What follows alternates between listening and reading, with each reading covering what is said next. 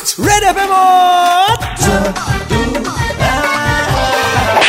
আই Jatuwa Thaas students মন দি শুনিবা এইবাৰ কোৱা খেদা মৰা ইয়াৰ মিনিং কি you tell me ma'am year meaning হ'ল যে আপুনি ক'ৰবালৈ গৈ আছে আৰু পিছে পিছে এসোপা কুকুৰে আপোনাৰ গাড়ী খেদি খেদি খেদি খেদি গৈ আছে আৰু আপুনি ভাবিছে হোৱাটছ হেপনিং এইটো প্ৰায়ে হয় আপুনি মন কৰিছেনে মেম ইয়াৰ মিনিং হ'ল ধৰিবলৈ পিছে পিছে বেগাই লৰি যোৱা you also get off the class not studying at all आजकल स्टूडेंट है जो तो अथास जानोक बा ना जानोक किंतु स्कूल और नाम नंबर वन हो बॉय लगिबो हाँ? हुक हो गया हूँ तेरे साउंड पे 93.5 रेड एफएम बजाते रहो।